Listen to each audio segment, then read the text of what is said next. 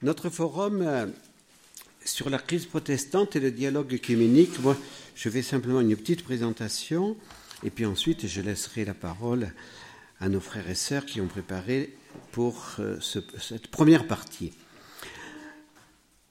Ce forum, je l'espère, sera riche en grâce pour vous en ce 800e anniversaire de la, réforme, de la révolte de Luther contre Rome et en ce temps de grande confusion. Nos frères et sœurs ont beaucoup travaillé pour vous donner des éléments historiques et objectifs qui vous permettront de mieux comprendre la crise protestante et aussi le dialogue œcuménique tel que le Concile Vatican II l'a demandé dans la fidélité à l'encyclique de Jean-Paul II, Ut unum sint, qu'il soit un. Nous avons utilisé pour le titre des deux premières parties de ce forum une expression qui, j'en suis bien conscient, n'est pas politiquement correcte, la révolte de Luther contre Rome. Pourquoi utiliser un tel langage alors que l'Église nous invite à dialoguer avec nos frères chrétiens séparés en vue de la pleine unité? Utiliser un tel langage, ce n'est ni mépriser nos frères luthériens, calvinistes ou anglicans, ni chercher à attiser de nouveaux conflits.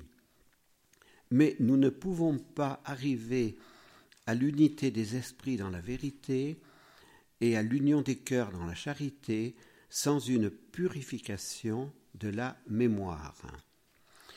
Au cours du grand jubilé de l'an 2000, Saint Jean-Paul II a multiplié les actes de repentance à l'égard de nos frères séparés.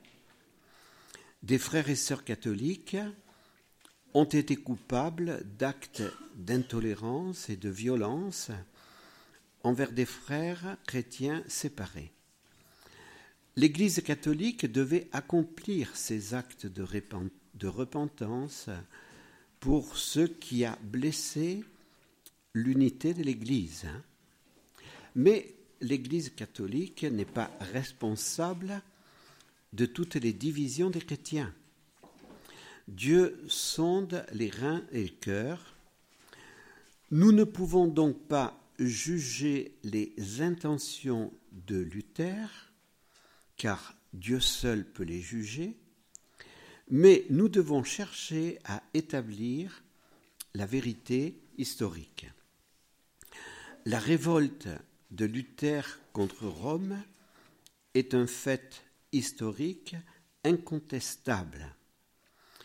Alors que les luthériens commençaient dès 2012 à parler de la célébration de la mémoire du mythique placardage de ses 95 thèses contre Rome et ses indulgences, le 31 octobre 1517, c'est en tout cas en ces jours que se cristallisa la révolte de Luther. Kurt Koch, président du Conseil pontifical pour l'unité des chrétiens, avait surpris, en mettant en ligne sur le site de son diocèse de Münster une mise au point d'une grande clarté, nous ne pouvons pas célébrer un péché. Les événements qui divisent l'Église ne peuvent pas être appelés des jours de fête, ajoutait-il, disant qu'on pouvait bien se souvenir, mais certainement pas célébrer. Il reconnaissait en passant qu'on pourrait l'accuser d'anti-œcuménisme. Mais pour le cardinal Koch, les choses sont claires. Autant il est possible d'envisager la reconnaissance mutuelle des torts, autant il faut, comme Jean-Paul II en 2000, affirmer, alors le cardinal, par là même condamner la division de la chrétienté. Une porte-parole du Conseil de l'Église évangélique en Allemagne, Margot Kassmann, avait réagi avec beaucoup d'irritation aux paroles du cardinal Koch en disant La réforme protestante n'est pas notre péché, mais une réforme de l'Église urgente et nécessaire du point de vue biblique où nous plaidons pour la liberté évangélique, nous n'avons pas à nous avouer coupables de quoi que ce soit. Deux ans plus tard, le cardinal Koch revenait à la charge lors d'un entretien accordé en allemand à la chaîne catholique, alors je ne sais pas comment on la prononce, EWTN. Voilà. Interrogé par Paul Bad, il redisait en 2014 que la tragique division des chrétiens ne pouvait être célébrée alors que le Christ a demandé l'unité de l'Église. Division dramatique où les uns se disent évangéliques, les autres orthodoxes, alors que l'Église catholique est seule pleinement évangélique et pleinement orthodoxe.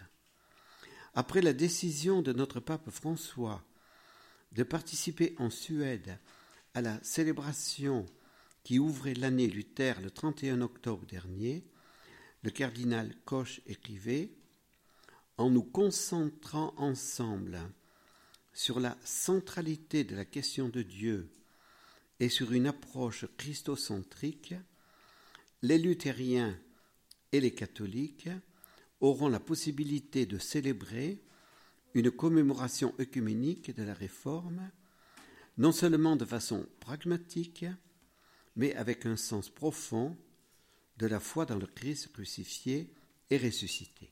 Là, je cite Réinformation TV, 26 janvier 2016. Comment concilier cette dernière déclaration du cardinal Koch, célébrer une commémoration œcuménique de la Réforme, avec celle de 2012 et 2014, on ne peut pas célébrer un péché. Beaucoup de catholiques ont été troublés et continuent à être troublés.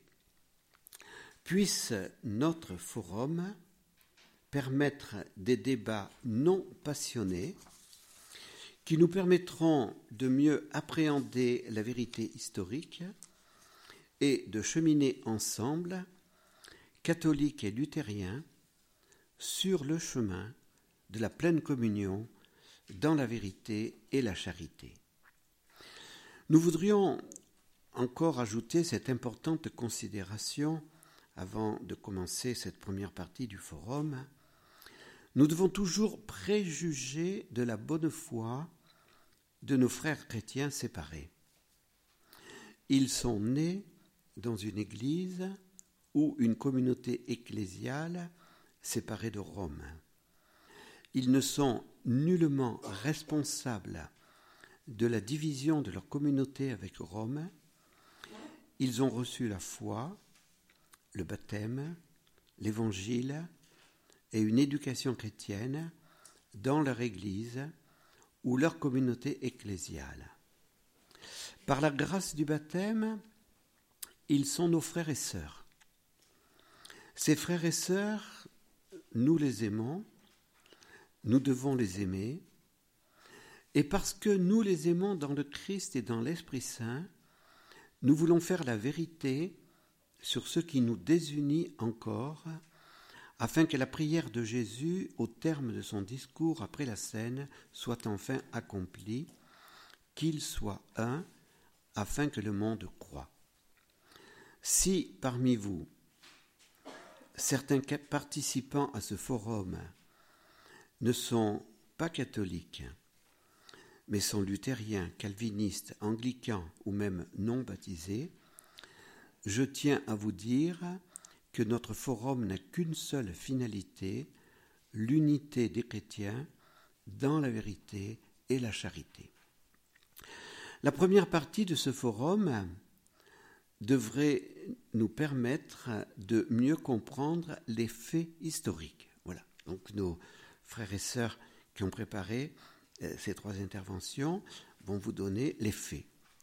Et aussi, nous verrons les conséquences religieuses et politiques de la révolte de Luther. Cette prise de conscience nous aidera à mieux comprendre la réalité de l'Europe d'aujourd'hui, car la division des chrétiens a eu, c'est évident, comme autre conséquence la déchristianisation de l'Europe. Pour permettre à l'Europe de retrouver ses racines chrétiennes, il est donc nécessaire de retrouver l'unité des chrétiens.